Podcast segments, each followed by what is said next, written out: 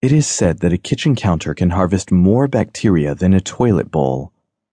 Knowing that, Presley Mackenzie figured it would take more than bleach to get her friend's ass print off the countertop after the woman finished having sex with Trent.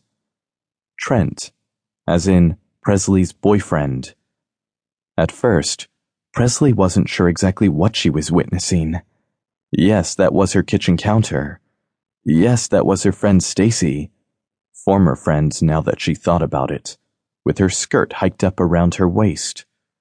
Her now ex friend had her shirt open, her bra glaring red against her fake tanned skin.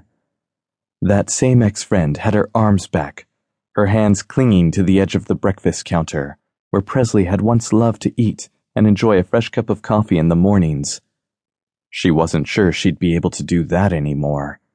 Eat there, that was. She'd never had sex on her kitchen counter.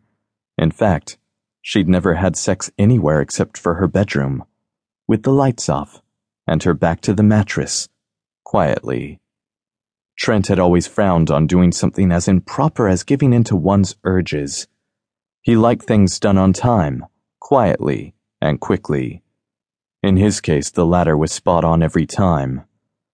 The irony of what he frowned on made her want to scream since the man currently had his pants around his ankles, his belt buckle clanging against the tile with each thrust as he banged her friend.